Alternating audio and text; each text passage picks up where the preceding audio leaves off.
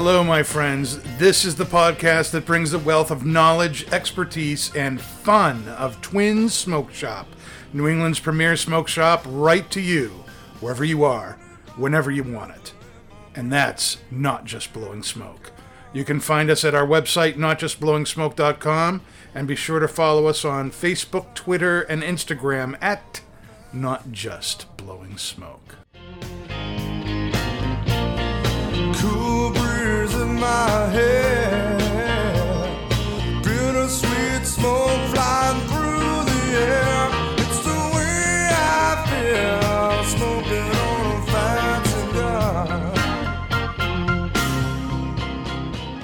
All right, everybody. Hello. It is time for Not Just Blowing Smoke.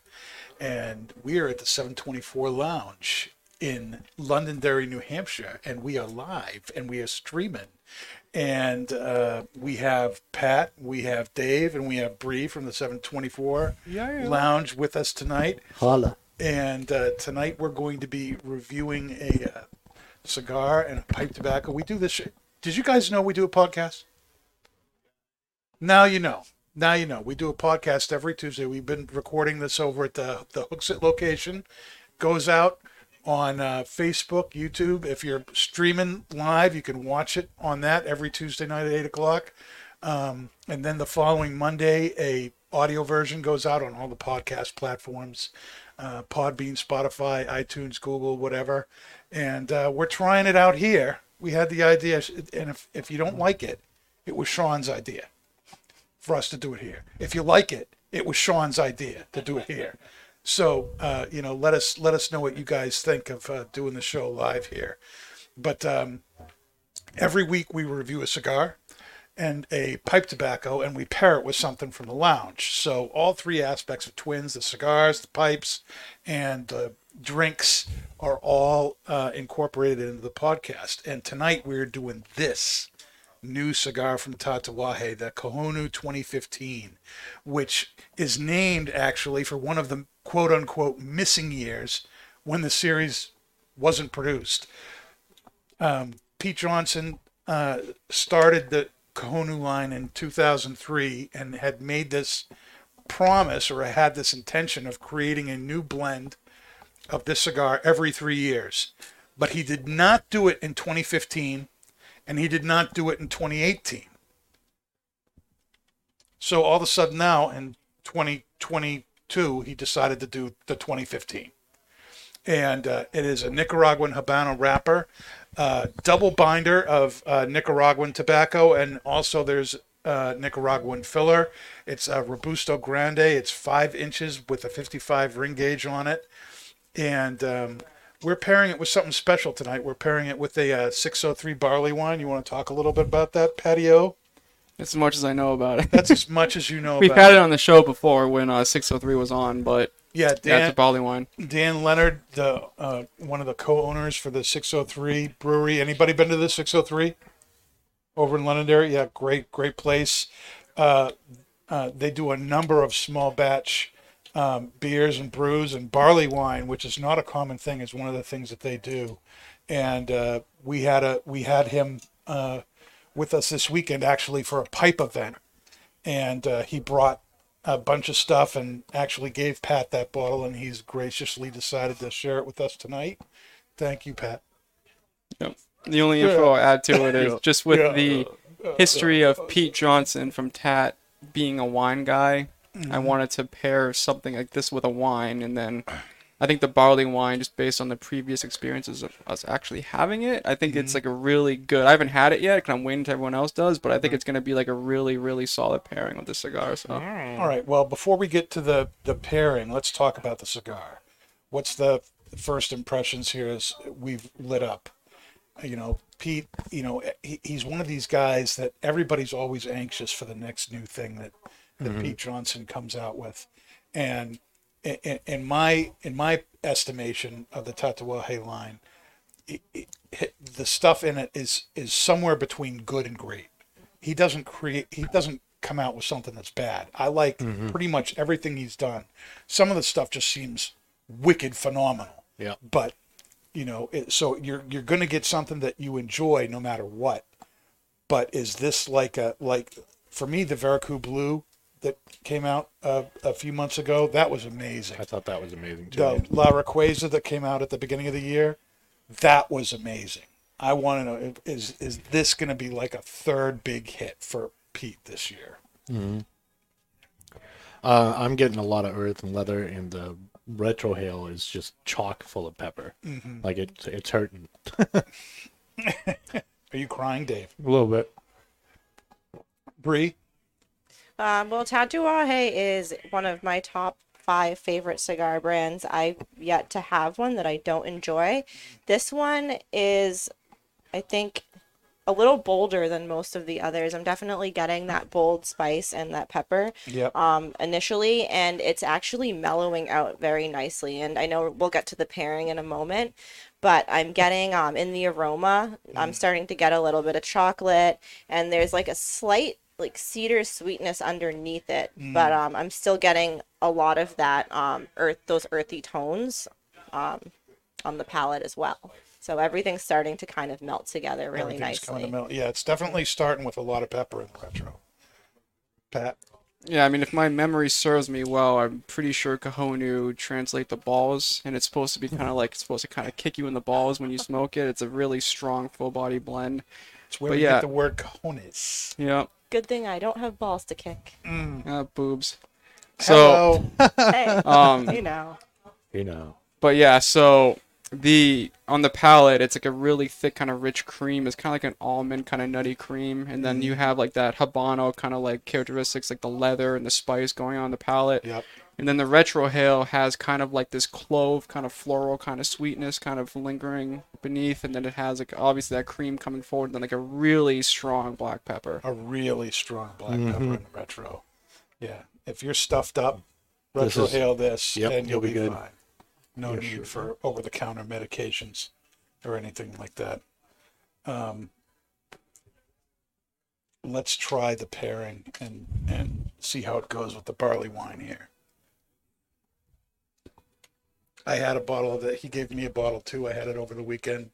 It's really good stuff. And, you know, I have to admit, I'm not a big beer guy.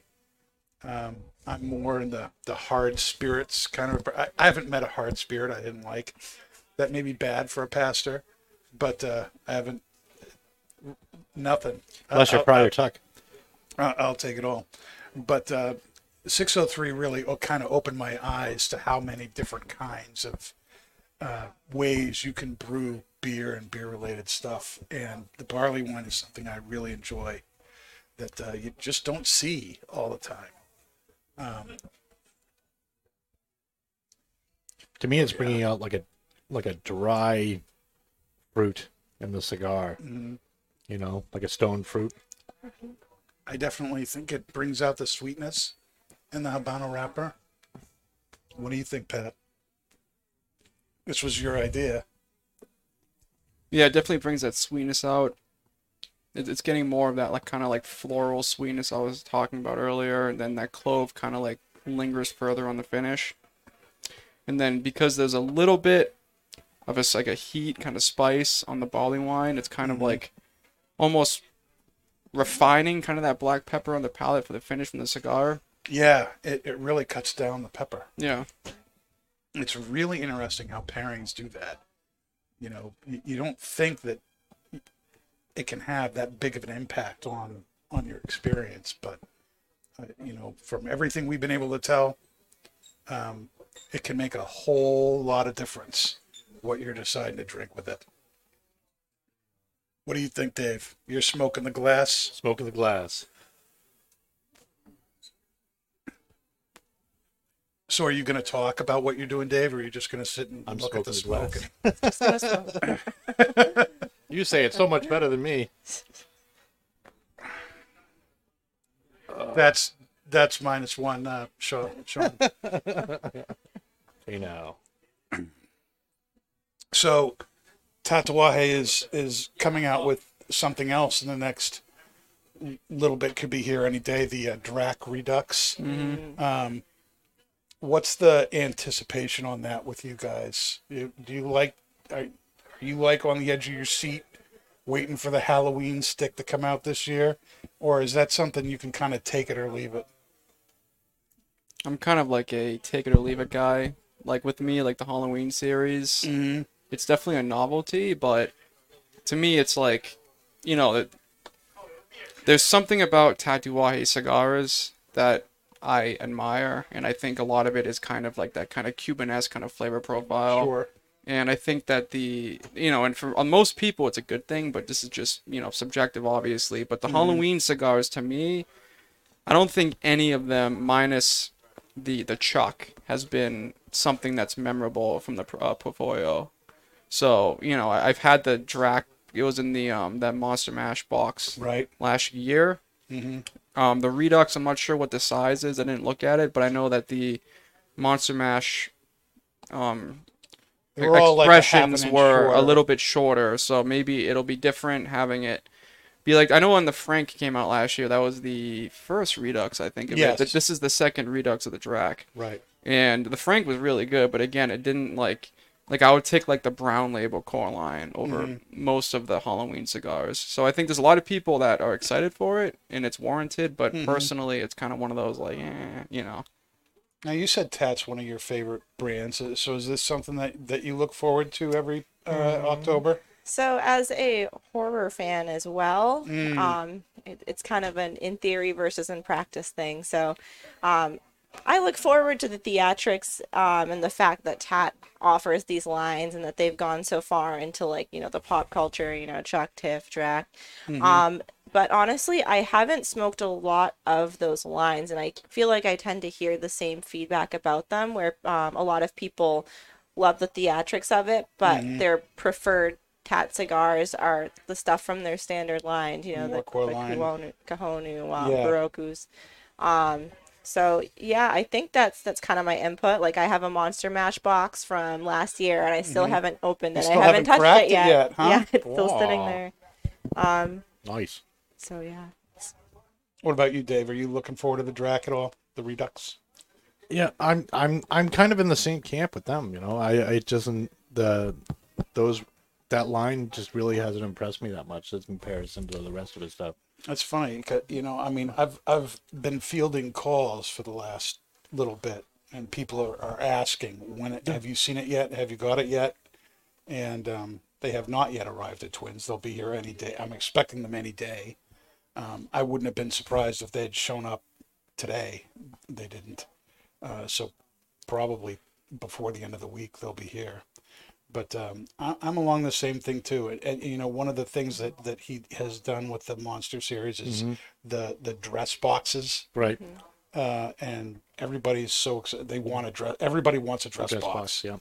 You know, and it, it's very few things where I've I've seen where people are almost as pumped about the box as they are about the cigar.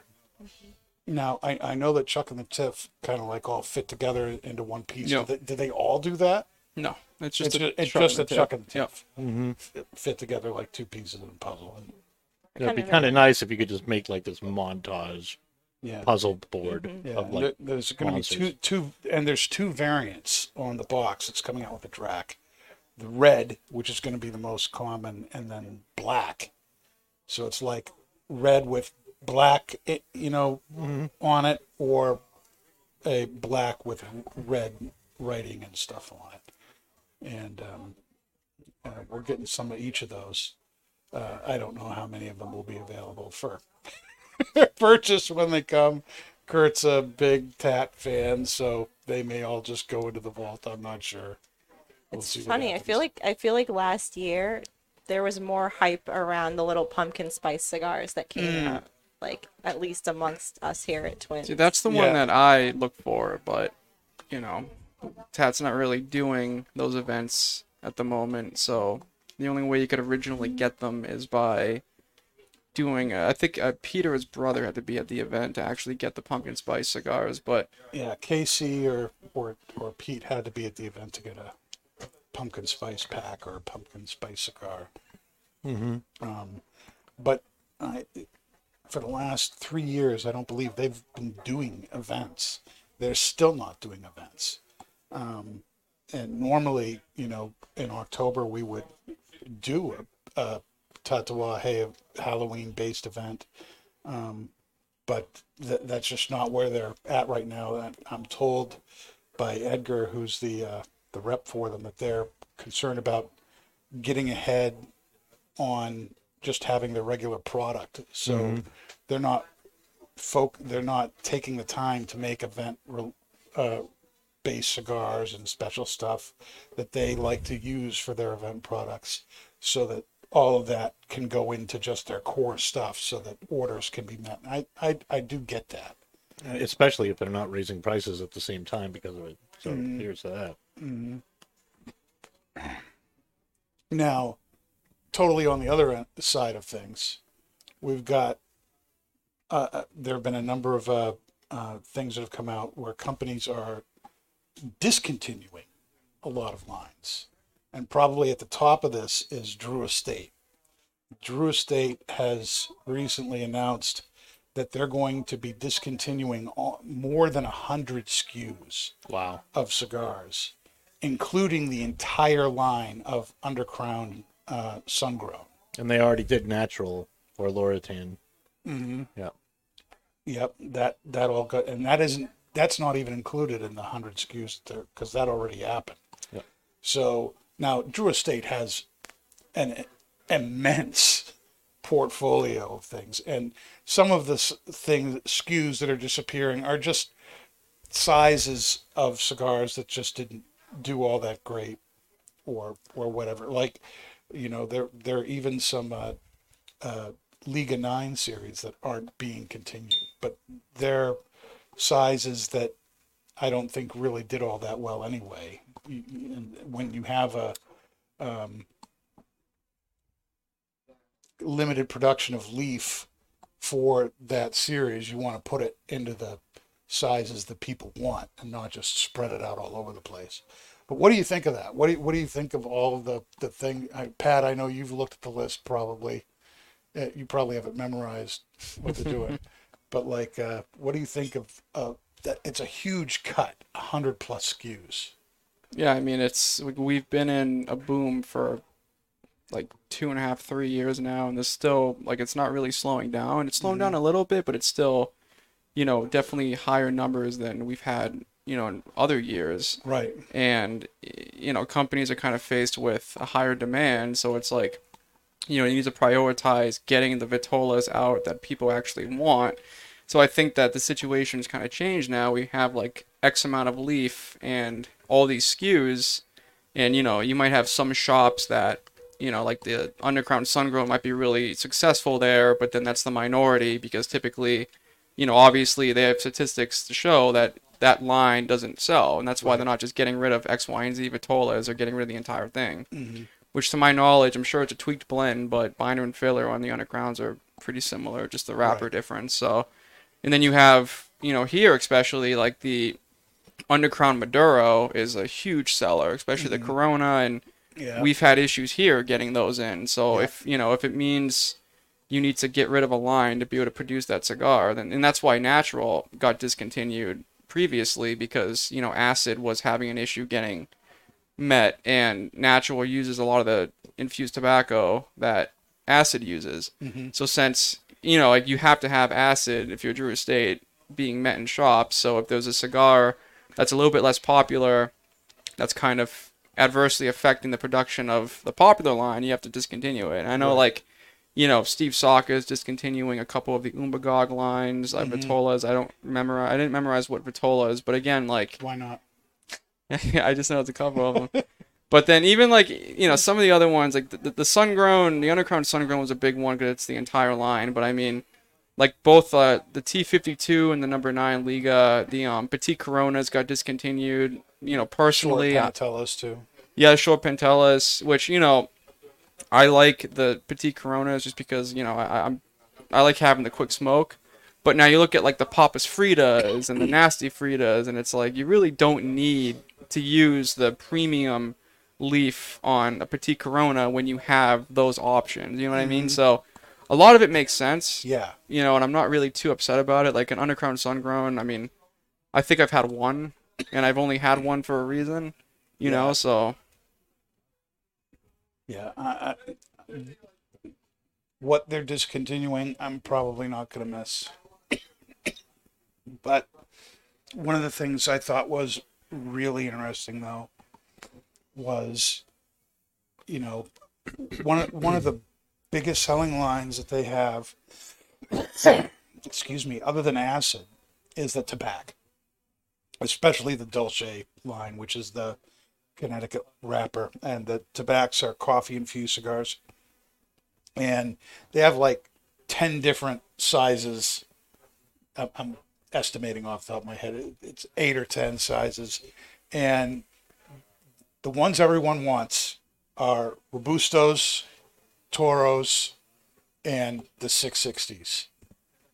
And those sizes are not in stock. They haven't been in stock for they they it, it's amazing how we can't can't get them what they have in stock are like lonsdales petite coronas uh bellicosos you know all sizes that traditionally are the slow movers at, at, at most shops in the country. Ironically all of those odd sizes are what's being discontinued. Yet there's still no right. There's still no production there's of the still regular. no production of the stuff that everybody wants. So I'm like I'm hoping that now that they've made this decision, we're finally going to be able to get a regular influx of the the Dolce and the uh, the especially the the Toro and the Robusto. Mm-hmm. Um, the the Gordo, the Gordito, the 660. We sell so you many of those in hooks. Up. we could- we could get they come in little 12 count boxes but the toros especially Mm-hmm. are the big winners and it is it's it's been frustrating and i know it's frustrating for them too it's you know just not being able to have the production of those but i'm so glad they're paring that down so that they're going to be able to focus on the sizes that actually sell Yeah. Yeah. There you go. No, we sell a lot of them at a Hooksett. We've got a lot of regular customers, especially for the Dolce. mm-hmm. You know, um, a lot of which, you know, I have like probably a couple different people that are have my personal cell just so I can let them know when they finally come in. Yeah. as soon as they come in, they're gone. We don't even have. I think the only Dolce we have is the Corona right now. you Yeah. know, so which just goes goes to show you, you know. Um, getting back to the cigar here, to me the spice is really just toned down, even apart from the beer. It's you know it seemed like that that real strong black pepper was really in the first quarter inch, half inch of the cigar, and now it's really mellowed out. But it's very smooth. Still got a lot of that earthy, leathery, dark cocoa notes to it. Um, still got that kind of lingering sweetness on the palate, but um, that big blast of black pepper in the retro is not there for me anymore. Has that changed for you guys as well? I think this um this pairing I I didn't expect it to be as good as it is. Um you think of barley no Pat, no that's one. you, you think of barley wine and barley wine's almost like you took um something like an Oktoberfest or a lager and mixed it with like a lighter porter. Um like it, it's really thick, it's rich, it has it almost has like that bitterness behind it. Um typically i don't think it's something that i personally would enjoy um like very frequently alone. But in the context of this pairing where you have so much pepper in the beginning it all it takes the edge of that off but the cigar itself also does that on its own. So as it's going on it's just making for something that you don't have to think about. It's one of those pairings where you find yourself puffing and sipping and you're not really thinking about oh that's an interesting flavor. Um, it's almost like the barley wine outdoes the pepper of the cigar, and then the bitterness of the barley wine, um, the cigar takes away that bitterness. So it's it's a really complementary pairing. I know in the past we've said some pairings are enjoyable but contrasting, and that's why they're enjoyable, and then some are just truly complementary. right? And I think this is one of those truly complementary pairings. What do you think, Pat? Are you would you agree with uh, Bree? Yeah, I mean the cigar going on to the second third, like that really like robust black pepper definitely kind of steps back. It's still there though. If you do like a full retro, you're gonna still kind of blast your nose a little bit. But I mean, the thing about this cigar that I enjoy so much, being like a more fuller bodied smoker, is it's mm-hmm. very like the body's very thick and it has a lot of kind of oomph to it. Mm-hmm. You know, mm-hmm. it's a very strong cigar. I know a lot of people look at this and think it's just like a regular brown label tat, but it's mm-hmm. not. You know, it's I'd say this is other than the Fausto, this is probably one of his more stronger cigars. Mm-hmm. They do put Agree with more Ligero in this because of the Yeah. ring gauge than they do in the normal brown label. Yeah, so and then with the barley wine, yeah, it's it's very complimentary. Again, like it kind of helps refine that spice with the cigar, but then the cigar is kind of taking away some of that bitterness from the barley wine. So that's kind of why I decided to do it because Pete again drinks a lot of wine. He's a huge wine guy, so I imagine that he probably factors that into when he's blending, just because that's what I would assume he's pairing everything with. So Yeah, well, I mean, and that's one of the interesting things, especially with the with the barley wine. I, I'm getting kind of a lingering little red wine kind of finish on the palate. Are you getting that too? mm-hmm. it's like a uh, Italian red kind of sweetness to it. Not a not a chili, but a Italian. Italian red wine. That's a kind of wine, Dan. Yeah, I know. Yeah. So is a Chilean. Chilean. Oh, I thought you said, I thought you said chili. I was like, where did that come from? Chile. Get with your own comments. Dave, what do you think? For me, the pepper really hasn't died down. Only when I take a sip of the barley wine. Like, uh, um, I retrohale a lot, so I don't know. It's still tearing me up, but um, I think it's. Your I think are it's. looking a little baggy. I think it's a. I think it's a good complementary pairing as well. Um, I personally would have would have rather have had a bourbon with it, hmm but Why do you think? What What do you think? That, how do you think the bourbon would have acted with the cigar differently? Well, I'm I'm thinking of something like maybe like smooth ambler that's got like that real smooth caramel Mm-hmm. And I feel like that would just kind of like really balance them both out like really well. I don't know. I'd like to try it. But I think this is a good pairing. I just think that I don't know. I would I was uh I'd rather have bourbon. That's where I'm leaving it.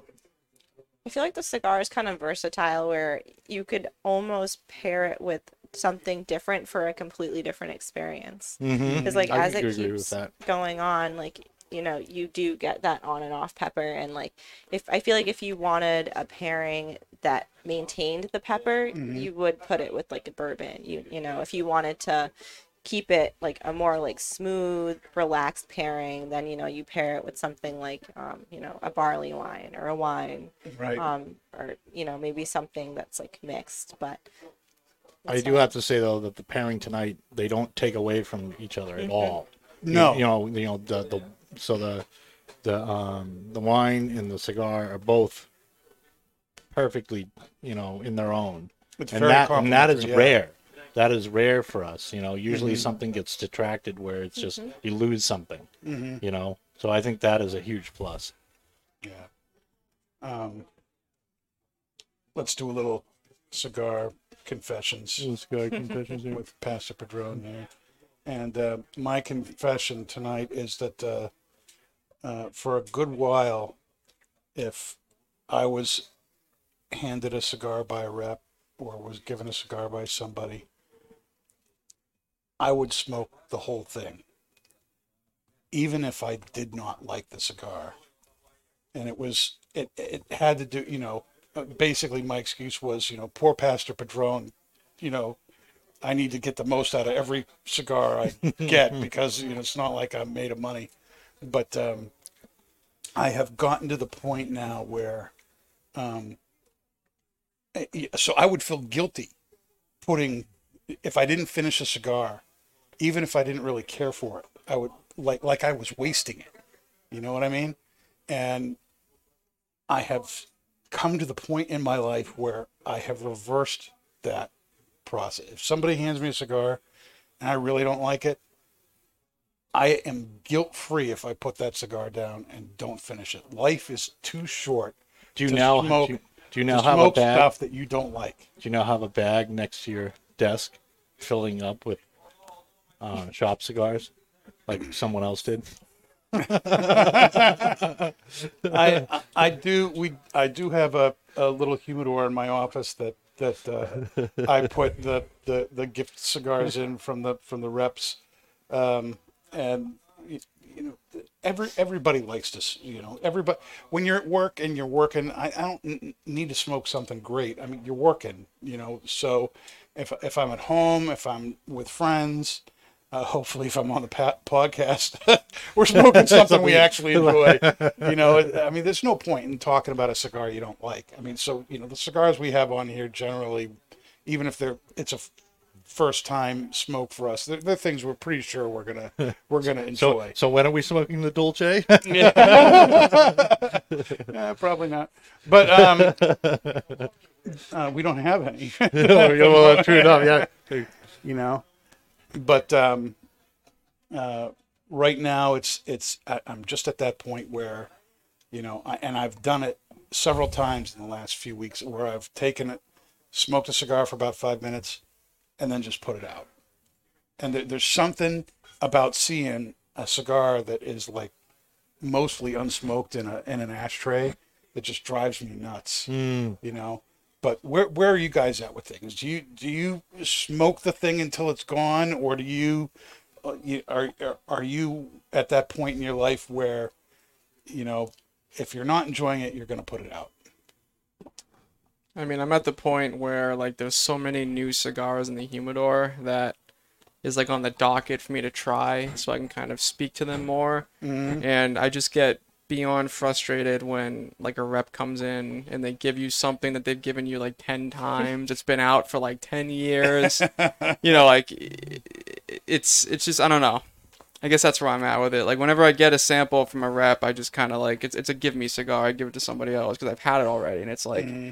Be more like productive like if you have a new line that comes out give one of those out so we can get behind it and, and kind of speak to it because you know, you can't really expect like your tobacconist to buy every cigar that comes out. You know what I mean? So that, that's where I'm at with it. I mean, if it's a good cigar, then I'll smoke it. But you know, more often than not, you get something you've had ten times over, and it's like it's better off just letting somebody else who hasn't had it try it that you know. You know.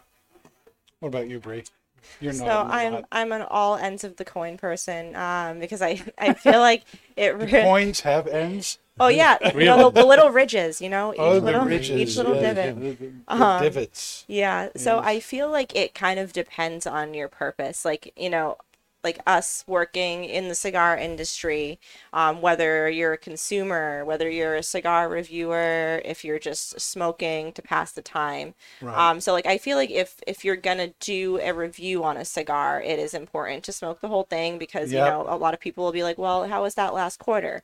I feel like if you are a consumer of the cigar and you're smoking it for your own purposes, there's really no point in um, you know, going past the point that you don't like unless you're willing to give that cigar a chance.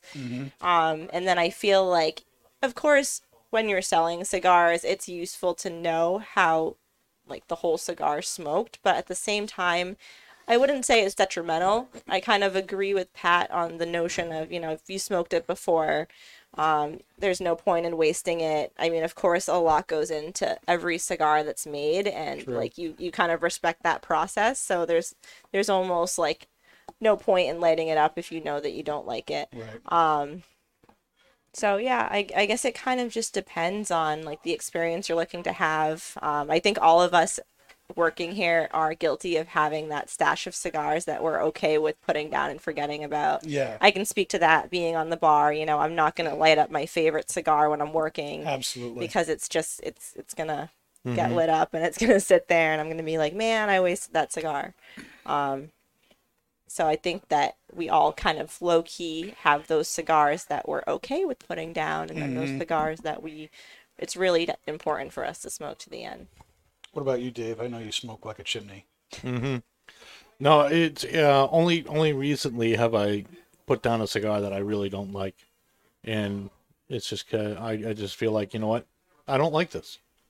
I'm just gonna stop smoking it, and that it's taken me years to actually do that, where I'm just like done with it. It's not often though. It really isn't because I I pretty much like almost enjoy almost everything, and I can't even remember the cigar that the last one that I put down. You know, after like smoking like, uh, you know, half an inch of it, and just be like, I'm done with it. But you can kind of tie that even back to like like drinking you know Mhm. it's like so if, if people are like just drinking to drink then they're Yep. not going to care what they're drinking they're just like whoop shoot it down but if you're like trying to enjoy the drink and it's really bad and you really don't care about um, the after effect then Mm-hmm. you're probably not going to finish the drink i've seen people walk out on you know full beers because But they were the like i after just can't effect get is what through you're it going for, you'll yeah then you're going to down anyway. that Oh, and I guess my to answer your question more directly, because I kind of like reverted it to something else. Like, Mm-hmm. I think whenever I decide to actually smoke something, it's I don't really think I've actually if it's something I haven't had before, Mm-hmm. I've put it out completely. I mean, mm-hmm. if there's like a construction issue or I'm fighting it, that's a different story. That- yes. Mm-hmm. But because eh, you know, even if I don't like it, you know, I made a decision to smoke it, and maybe somebody else would like it. So I, mm-hmm. I give it a chance throughout the entire thing to kind of make that determination. So if down the road somebody's like, you know, I like this, this, and this, even though I may not like that, you know, oh, I, you know, th- this is what you want to get. So I, I don't think I really often put one down unless it's like a big construction issue and you just can't Yeah. smoke it. Yeah.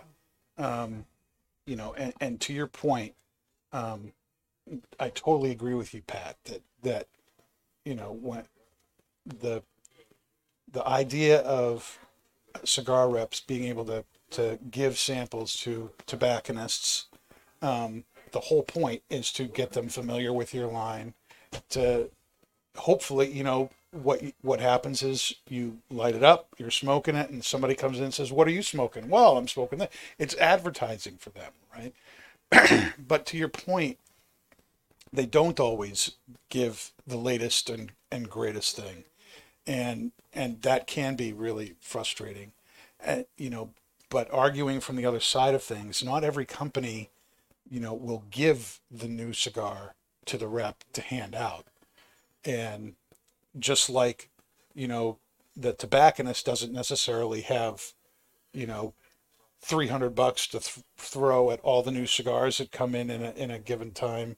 You know the the reps don't have you know that kind of money to go out and buy a box or two boxes of cigars and then just hand them out to everybody in New England you know and that frustrates me that when when companies don't give them the new thing eh, because you're right you know the the we're the we're the front line of people who are actually selling the stuff. And if we're not given that opportunity to uh, not only try it but hear the story hear about the blend you know why this is something that they decided to add to their portfolio um, it's a whole lot more difficult to sell. I think my view on it mainly is like if you're giving samples to tobacconists, it shouldn't be kind of like, "Oh, lucky you, I have a cigar for you," and they give it to you, and it's like whatever. Like, Ooh, I guess my- cigar. like it, it should be a productive exchange, not Wow, just like, brown. "Oh, I visited a this productive shop exchange and I and I gave exchange. these guys a freebie cigar, so I look like whatever." Like, I guess my best example is like Mike from Rocky Patel. Like,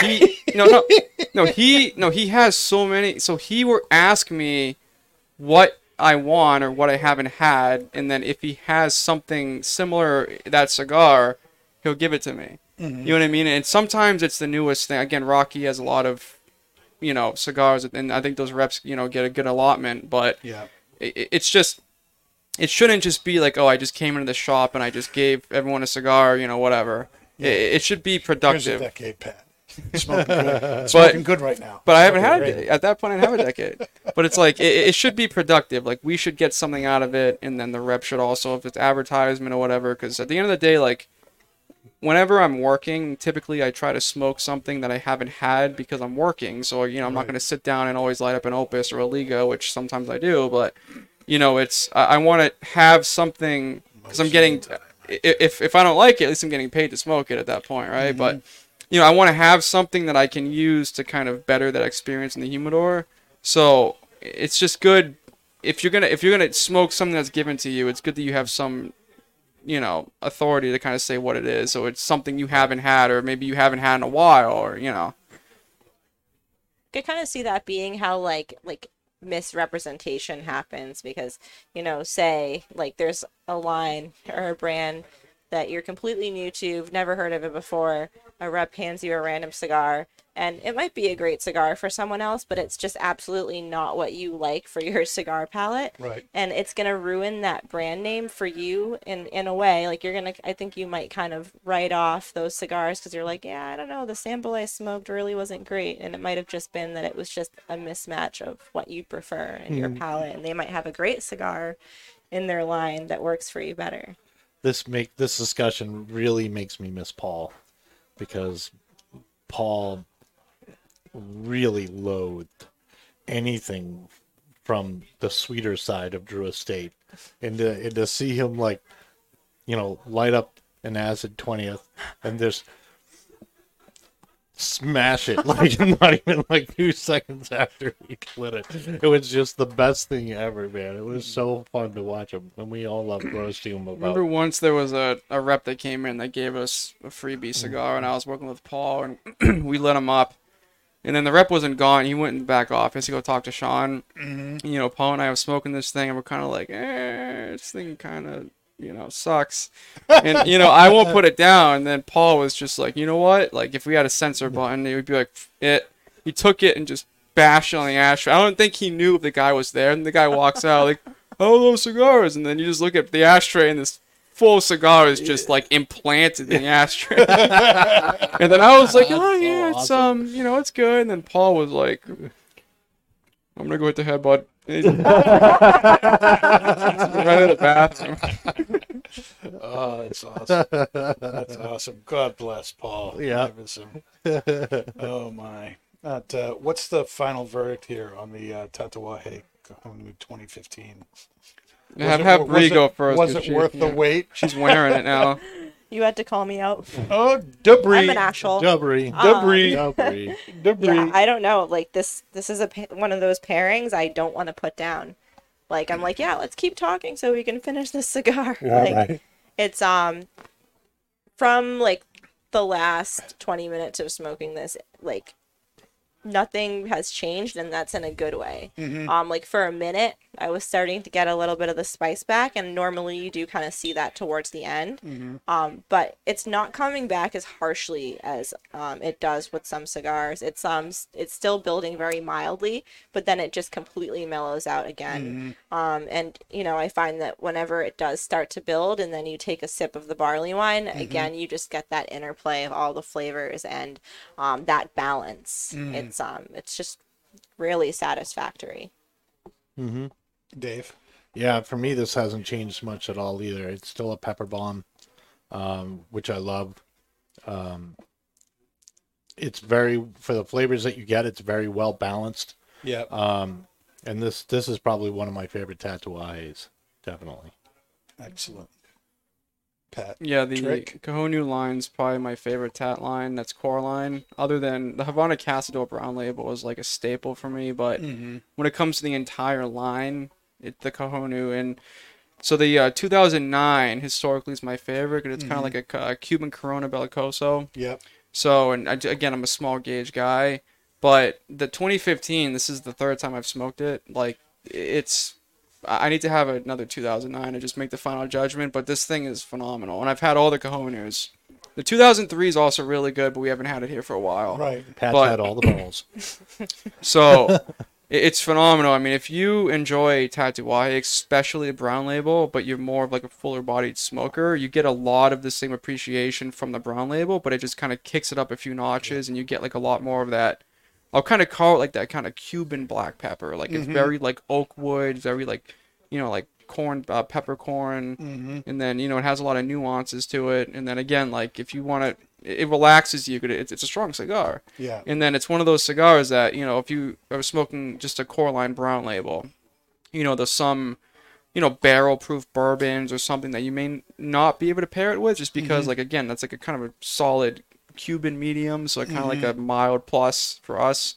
But then the Cojonu, like, again, like to the point we made earlier, and Dave made a point about having a bourbon with it, like, this cigar you could have with a coffee, mm-hmm. you could have with a barley wine. If you want to get like a stronger, like the old Forester barrel proof that we have here, like that could go with it. Like it's really kind Very of an all around versatile cigar. Yeah. Yeah.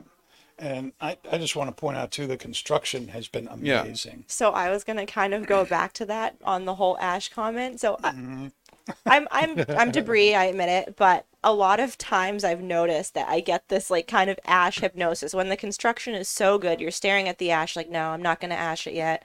I'm not gonna ash it yet, and it just it just goes and goes and goes.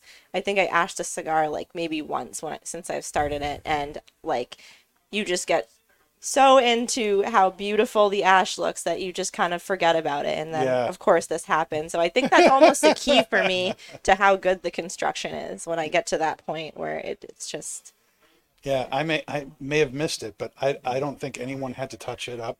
I don't think anyone had to relight. Um, and the burn has just been fantastic on this thing. I, I only it's been touch up when I ash because I smoke slow, so it's not the cigar. It's just me making sure it. I know you're the green egg of the group. Yeah. Yeah. But no, it, it wasn't like I didn't have to touch a cigar up. I just didn't want to do what Bree did of the ash, so I made sure I ashed it. I was lucky. I had like over an inch ash, and I just pat's better than went me. over to the ashtray and it fell off. Yeah, so. it- But- it's it's that, and that's that's we talked about it last week. I mean, this is such a great example of how a, a, c- you want to be. You don't want to be like getting rid of this. This is what mm-hmm. keeps your cigar burning right. Yeah. The ash traps the heat in, which keeps all the burning regular and everything.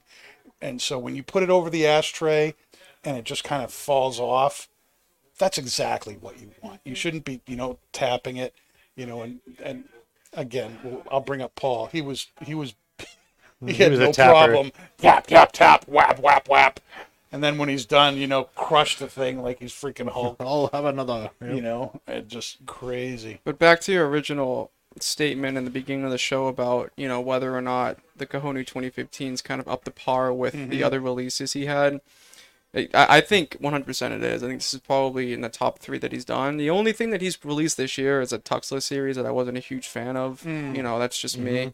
But you know, he's he's like right like him and Saka to me are like neck to neck for the year and releases. Saka's a little bit above just because I'm more of that like kind of Connecticut broadleaf kind of guy with Yeah, San Andrés, yeah, but it's like Pete's had a phenomenal year. Like, Yeah, everything he's putting out is just great. You know, and even though I didn't really like the Tuxlas, like we had a bunch of them and they sold out. I'd say less than a month. Mm-hmm. So, and then I've had a lot of people ask for more of them, which we only have the um the Avion Yeah, right now. left, Yeah, So my obviously favorite that anyway. was a great release. Yes. Just because I didn't like it doesn't mean other people didn't. But Right. yeah, all the other ones he's come out with, like which I, I'd say if you factor sizes, it's probably close to maybe ten cigars, Mm-hmm. eight to ten maybe.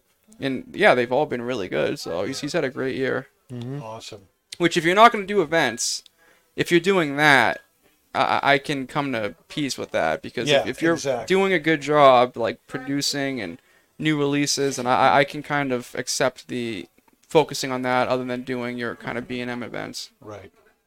All right. So that's what we think of the cigar. We're going to take a little bit of a break, and when we come back, we're going to be switching over to the pipe, and we're going to be smoking Peterson's University Flake. We'll be right mm-hmm. back. All right, everybody, we're back. Thanks for hanging in there with us. And we are now smoking this Peterson's University Flake. We smoked something a couple weeks ago called Peterson Flake. That was not the same thing. It's one of the confusing things that uh, uh, in the uh, pipe world that um, when Dunhill uh, decided to get out of the uh, uh, pipe business, they got out of everything actually that had to do with tobacco. Um, Scandinavian Tobacco Group um, bought the rights to the blends. They'd been making them for them anyway for about 15 years. They'd just bought the rights to Peterson's pipe tobacco, so they slapped Peterson's because they now owned it on top of the flake. And so you have Peterson Flake, but this has always been a Peterson tobacco. This is not something that uh, Dunhill did that's been rebranded. University Flake is uh, something that Peterson's had out for a very long time. And um, interestingly, uh, we here at Twins ordered um, University Flake back in June, and it just showed up. So it's a very, very popular thing. uh, in the pipe world, and it is a. I'll read it. Read you what it says from the tin. Uh, Peterson's University Flake features a traditional mix of Virginia and Burley tobaccos that are slowly pressed for days into cakes of tobacco and then sliced into delicate flakes. A subtle plum flavor further enhances this remarkable blend. Remarkable blend. Uh, it is manufactured, as I said, by uh, Scandinavian Tobacco Group, Burley in Virginia. They put a plum topping on it. It's a flake cut. It's a 50 gram tin. And um, Bree, what are we um, uh, pairing with this tonight? We have a cocktail here. Yeah. So we are pairing our iconic 724 Lounge Old Fashioned. So our standard mixture for this cocktail, um, and we do our old fashions the old fashioned way. Uh, we don't do any of the extra muddling, juicy, juicy, mixy, mixy stuff. Um, we just do a peel of orange, a Luxardo cherry, little bit of simple syrup, which is a sugar water 50 50 ratio, just about maybe a little more sugar. Um, and then we use Old Forester. Um, We've alternated between 86 proof and 100 proof. Um, this is the 86 proof in Okay. the old fashions. Um, Old Forester tends to be a more peppery, bold, forward bourbon, and um, those I think, in my opinion, are what to tend or what tend to go best in old fashions um, because you know you're truly enjoying the spirit as it is, but you're also kind of infusing it with like the little bit of bitters, the sweetness, um, the the mixture of the ice, and, And it pepper kind of and orange go so well together. they too. do. Yes, especially Yeah. with a pipe tobacco. Yeah. So, Dave, uh, you're a big Virginia guy. This is a a lot of Virginia and a little bit of Burley. What what do you think? What are you picking think up it- so far? I think uh, the Burley is definitely mixing with the Virginias um, pretty well. Uh, as far as like uh, I'm definitely getting the plum. Mm-hmm. You know, that's very evident on my palate. Uh, I'm still getting a little bit of a little bit of hay, maybe more like you know the stone fruit. Mm-hmm. Um, and the retrohale is very smooth and creamy. What do you think, Bree? I would have to agree with that. I think um, one thing I like about this pipe tobacco is that um, I feel like a lot of the ones I've smoked recently, you get like this really intense like pepper that just like it almost it takes your palate a minute to kind of readjust and pick up on the other flavors. But this one, right off of the initial light, um, you only really got a very very quick hit of spice and then it was just you know that mixture of stone fruit that sweetness that slight mesquite flavor underneath Right, right. um so it's already a more enjoyable pipe tobacco for me I think the plum topping and the uh, old fashioned are playing really well together. Oh, I, I haven't even sip. tried it yet. Yeah. Yeah. Yeah, you should try it. While you're doing that, I'll get uh, Pat's impressions here.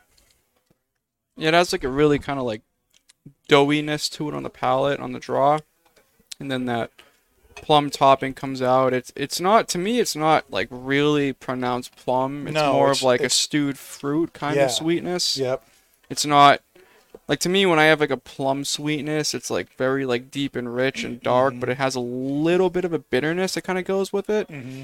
And like with this one, it's it's more of that kind of like rich, dark, sweet fruit. So I'm not getting much of that kind of bitter, and not a bad bitter either. Mm. Again, like the peel of a plum, no, kind of no. bitter, you and- know. But so I, you know, I, I, to me, the plum, you know, when you're pressing tobacco together into cakes, you have to have some kind of, you know, liquid there in order to have it hold together. Otherwise, it's just going to fall apart. It's just going to be like a crumble cake kind of a thing. Mm-hmm. And you know, the the trick is to use whatever topping or bourbon or or thing that you're using, so that it brings out the natural stuff that's in the tobacco and not knock you over with the flavor itself.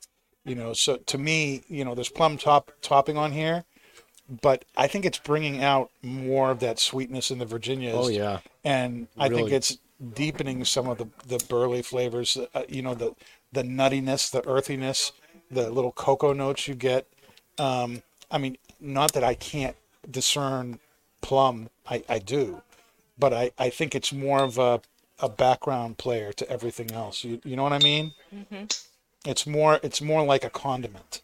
Yeah. you know, so that you can enjoy the flavors of everything else that's there. It's a Just, garnish. just like yeah, it, I mean, just like you know, the you you um, put the the cherry in the drink, you put the the little bit of orange peel in there, um, and that does affect how the the drink happens, um, but it doesn't really take away from things. You know, it's, it's like salting a steak. You don't want to salt it so much that all you are appreciating is salt. You want the salt to bring out the best of the steak. That makes sense. Mm-hmm. I think we talked about that before on the show. I think you actually brought that up, Pat, if I'm remembering right. I think so. A while ago. Yeah. I think the drink is really amplifying the sweetness of the tobacco, Mm-hmm. big time. In a good way or a bad way? Oh, in a good way. It's bringing out my favorite parts of the Virginia, like the the stone fruits, um, uh, well, the stone fruits. stone fruits. Stoned. I just like stoned. Yeah, I like staying stoned. Oh my goodness. They're dazed and confused. Mm-hmm. So, um, while we're getting into this a little bit, let's talk about the fact that on the 28th of this month, October, we're having a big Halloween day or evening here at Twins.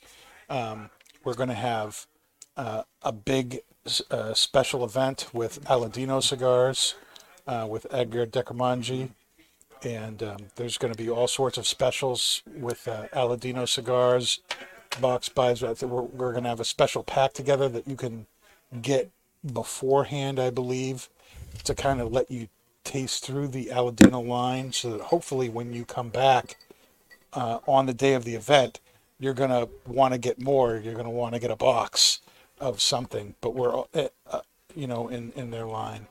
We're also going to have a, a number of uh, pairings that are going to be available up here. It's going to be really awesome. We're going to, and one of the things we're doing to kind of make this fun is we're doing a haunted humidor. We're going to have some smoke going.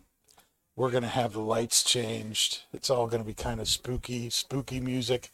And one of our uh, bartenders, uh, Alyssa, Elise? Elise, is she does Halloween makeup. She does real horror type stuff. Nice. And so uh, a number of us are going to be in costume, including myself, including Ooh. Pastor Padron, and um, it's going to be it's going to be really fun. Are are you planning on being there for that, Bree? I unfortunately will not be You here. will not be here. Much- That's like I, I actually wanted to be here this year. Mhm. um, but no, I will not be. But Where will um, you be? I'm actually going to be probably at a wrestling event in Connecticut and possibly seeing some haunted dolls, depending. Maybe. Nice. Might, might go see uh, That's cool. Annabelle. It might No be this- way! yeah, That's pretty so cool. Fingers crossed it happens. But That's so, so, I couldn't pass up that opportunity. Yeah, right. Well, it's hard to pass up. Exactly. Yeah. Yeah. Side note: Side is- note. If you have the cherry, chew it, and kind of like coat your palate and swallow it, and then take a draw from the pipe. It brings out like another like level of that plum sweetness that we were talking about. Hmm. I'll do that in a little bit.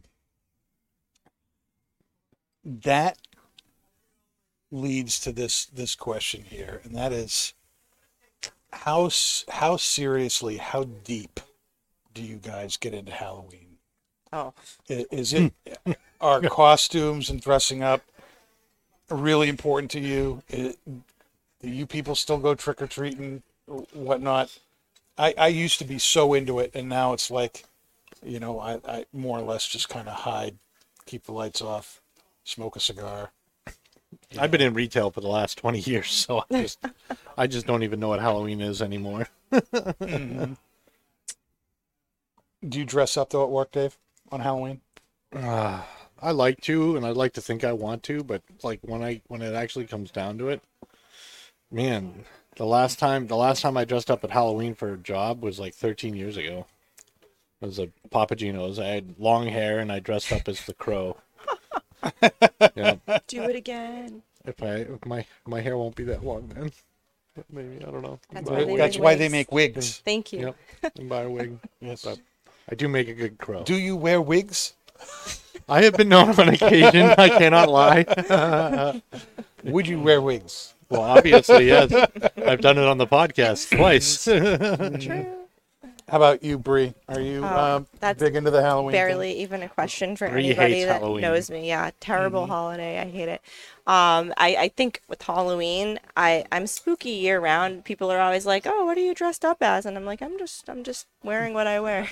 but um, it just gets 20 times worse around Halloween. I have all sorts of random like costume compliments, hats, ears, whatever you name it, that I just tend to throw on at random points in October, mm-hmm. and then I just go all out. I probably have like at least three different costumes I can alternate between at any given time. The decorations, that just yeah, it's just a whole mess. So ha- Halloween is uh, more of a month to me than a mm-hmm. day. Mm-hmm. But, Are you planning anything in particular? I know people who hmm. spend lots of time and lots of money getting their costumes ready for Halloween.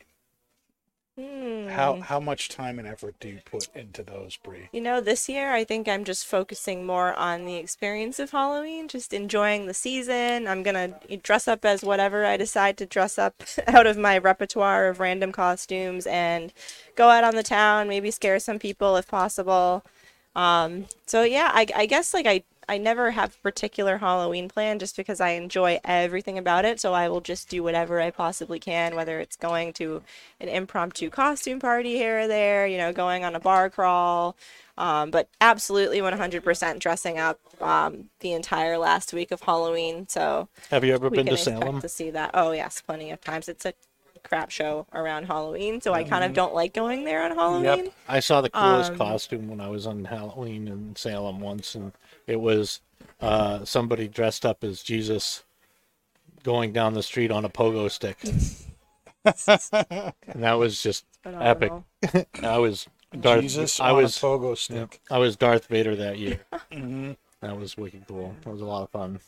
See, like Salem's entertaining in that aspect. You see all sorts of stuff, but I feel like the most enjoyable time is like the first week of October or after Halloween when everything is like More calm down. yeah. Yeah. What about you, Pat? So the fall is like my favorite season, so I do love Halloween. Mm-hmm.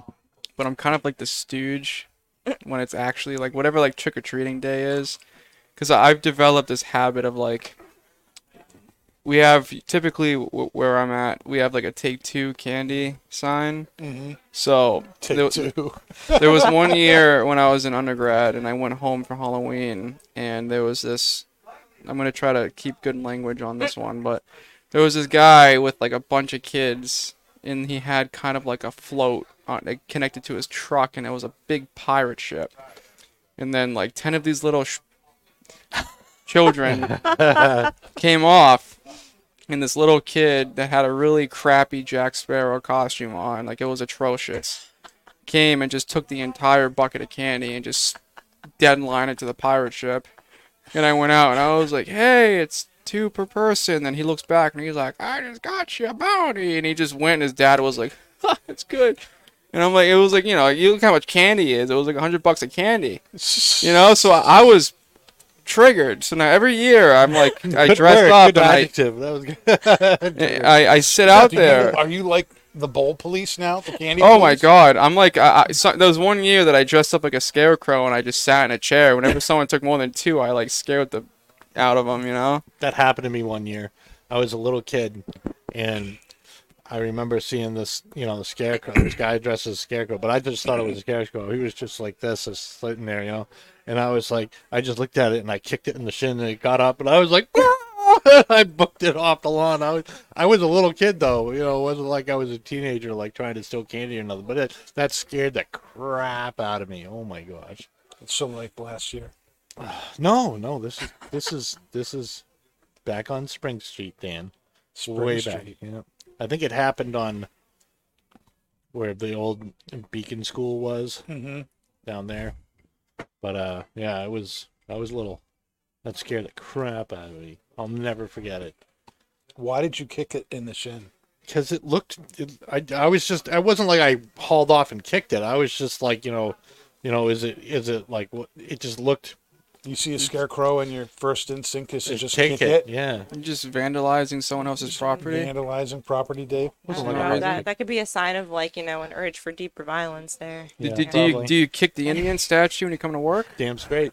Oh, man. Slap it off the head every day, just to make sure it's fake. Okay, so it's trust issues then. Mm-hmm. Are you planning on dressing up this Halloween, Dave, Not as a scarecrow.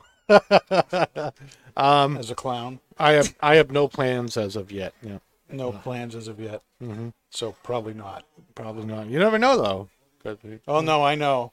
If you haven't started planning now, it, it- nothing's going to pop into your head later. You'll wake up and it'll be like, "Oh wait, Halloween! Oh, that was last Thursday." Actually, it's Monday this year, right? It's Monday. What a Monday what a year. crap day for Halloween. Yeah. That was the, that was the best part about 2020 that never happened. Is that every every holiday was on a great day for it, and mm-hmm. nothing happened. It was Christmas was on a great day, Halloween was on a great day, Thanksgiving was on a great day, and you couldn't do nothing. It stunk. It was the year that was supposed to be the best year because every everybody had like an extended weekend for every holiday. It was mm-hmm. amazing, and it just got flushed in the toilet. Are you planning on dressing up as anything this year, Pat? I think twins last year got the, the Yeah. most of my costume, so yes, they I'm did. sure what what did you year. do uh, last year? It was like that Reno 911 costume. I wish we could cue a picture, but you know. It was good. Send it to me, and You I'll pulled put it it off. You pulled it off really uh, well. the shorts and everything. Oh yeah. You gonna do that again this year? You gonna be here for the uh, the Halloween party? What day is it? It's a Friday. Maybe. You guys Yeah, should I, uh, like uh, I think I committed a felony when I got out of my car.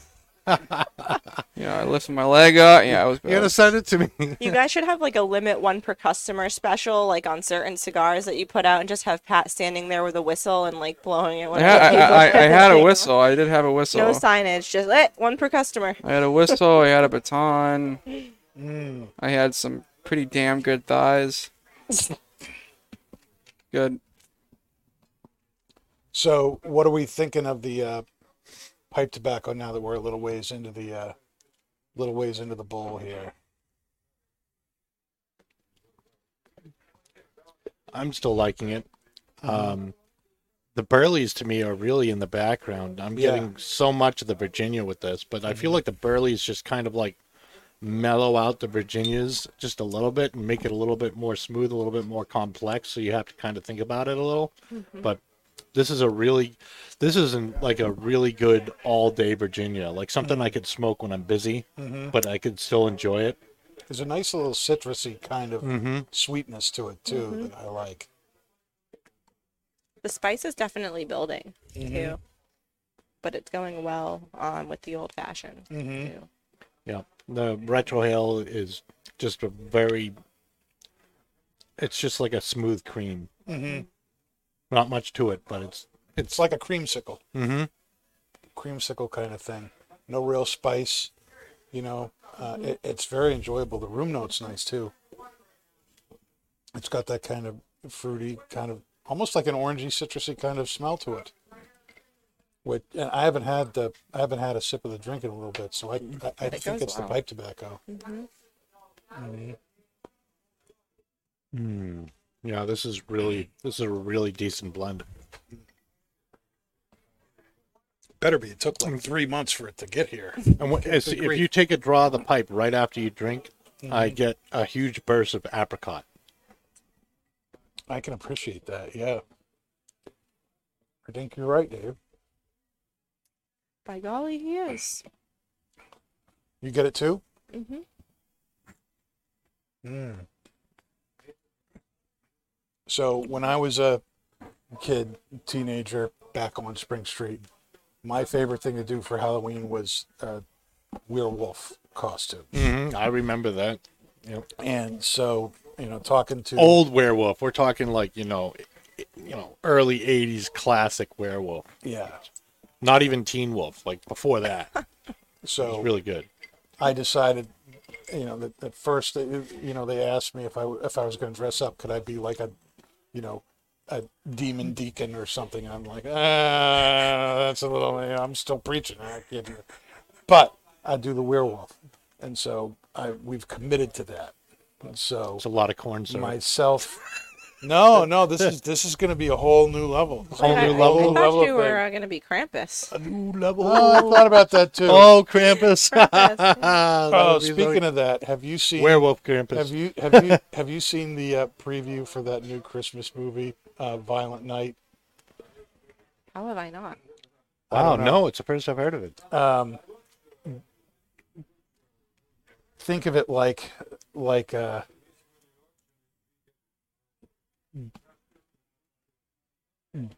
Die Hard kind of a thing, but Bruce Willis is played by Santa Claus. Okay. Okay, and I Santa did see that Claus. Santa Claus is John. Is it Barber? The, the guy who plays Hopper in um, uh, I did see Stranger that trailer. Things. And you know the the whole thing apparently takes place at this the house of this really wealthy people, and these bad dudes come to like rob their personal safe, which I guess has three hundred million dollars in it, and Santa Claus gets caught up in this, and the little girl of the family asks Santa for for help, and he she's on his nice list, so he decides. So it's just this really raucous. Uh, it's it's gonna be kind of it's gonna be weird. It's gonna be weird to see, but uh, I'm I'm looking forward to that. I like the Fat Man that came out a couple years ago. Did you see the Fat Man? The Fat Man. No, Mel Gibson as Santa Claus, and and Santa Claus, you know, gives this dweeb jerk off of a kid a lump of coal for Christmas, and he gets so ticked off, he hires a hitman to go and kill Santa Claus. And the the the final scene where the, the hitman and Santa are looking at each other. I'm gonna kill you, fat man. That sounds like that episode of Family Guy. And and Santa Claus says, "You think you're the first? and they get into this huge fight. And everything. It's it's just it's It's awesome. like Lethal Weapon and Santa Claus. It's awesome. yeah, yeah, So I got I got that picture, Pat. yeah. Let's see let's see the Oh, picture of Pat in the uh, costume here. And Kenji. Yeah. let's see it. There we go. There we are. There's the violation. You're welcome. You're welcome. Oh my goodness, that's just that's just really. The hot. first and only time I bought an 8x80 Asylum. I'm sure that's. Well, this year you'll have I'm to sure do the that's not 990. true. Uh, I'm sure that's not true. I know you secretly like those 80s. yeah, Dan? Yeah. How would you know that? Don't lie to Pastor Padron. I know these things. Don't throw the pastor out after that comment, Dan. It's weird. Oh no, I've seen you. I've seen you secretly admiring that. Yeah? Notice the lack of eye contact here. Yeah, yeah, he's trying. Notice how he's ma- maintaining eye contact here. That's important. Eye contact is very important. Mhm. Yep, yep. Oh, very cool. That's what she said. Of course, Mhm. of course. So, what I'm getting from this conversation, everybody here kind of likes Halloween, Mm. but nobody here really is all that like wicked into Halloween. Except for me. except for you. But you, you My Christmas you kind of said eh, you- you're like Halloween all the time. Yeah, that's so it's true. like So it's know, nothing you- any different. it's it's not really any different for you. With, you know, it, today's Halloween. I mean, look at you. You're all dre- you're monster. Look at you. Looky. Look at you. Look at it. Pat. You know he you know he had a, the cool costume last year, but you know there's no commitment this year. Even you know. Come on, you got you got to show up. I can't be the only person here who's going to get airbrushed. We'll see, Dan. We'll You see. guys get all the fun. I don't even get to participate. That's not even fair. Whatever. It's totally fair, Dave. Uh huh. You get out at seven. You could come over here. You could en- enjoy the uh, party up here at the bar. We're gonna have like a gross bucket thing going on up here. Oh, You know, pay well, ten maybe- bucks. maybe, reach maybe. into this really gross bucket of crap and pull out and oh here you got a you got a free beer, or You know, and dig into this. Oh, a shot of a shot of. Uh, You said free bear, so he'll be there. Yep. And you did, Down there. or what Dave will pick out is the uh, the public blowjob shot. You took a really awkward pause when you said before shot. Yeah, I everyone's like, almost just put my two weeks in. Almost. Same. Almost. You put your two weeks in just about every other week, though. I'm I'm used to that, Pat. Every thrice weeks. Every Thrice. thrice weeks. Every fortnight. Yeah. I've had it, Dan. I've had enough. I'm out of here. There's only so much Fuente I can take. It. Holy fuente, Ben. oh my goodness. These goodness. aren't the Fuentes you're looking for.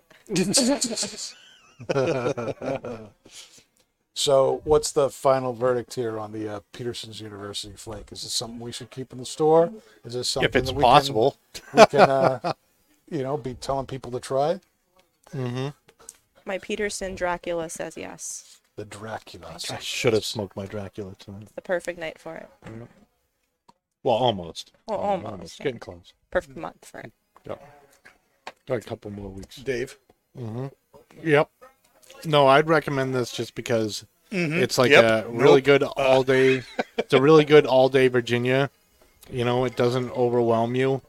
Um, maybe you know even someone that might like an aromatic, it's not that strong. You know, I'd call it a medium at best. Um, I think it's really good. Yeah. Two thumbs up from Dave. Pat. Trick. Yeah, I'd suggest it. I mean, it's a um, to me it was unique in the sense of like with a Virginia, it wasn't really too sweet. It was more like dark and rich. Mm-hmm. Like you know, it's still like a natural sweetness to it, but it wasn't like the predominant note wasn't a sweet note. Right. It was more of that kind of dark, rich. You can call it a plum. To me, it was more like a stoved fruit. Mm-hmm. But you know, I think that it's it's kind of a if you don't really want something too too sweet, again, depending on what you're pairing or whatever it is, I think it's it's good because it's you know it's Good. just rich. Just rich. Yeah, Good rich. because a lot of Virginias I, s- I smoke like it's very sweet. You know. So it, it's just more. It's still sweet, but it has a lot more like dark richness to it. Yes, that's true. This is not the sweetest Virginia I've had.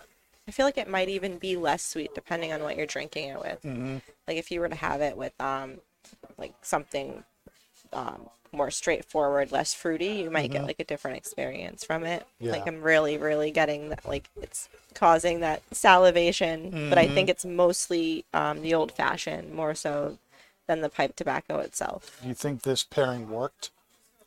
It was enjoyable.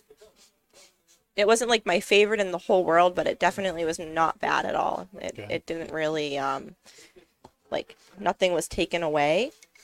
Um think it might it might be um more sweet than my typical palate, but I would absolutely recommend it to someone that was looking for a sweeter pairing. Yeah.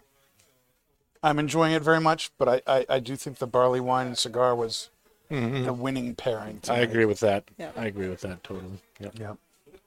Um, well, that's just about all the time we've got.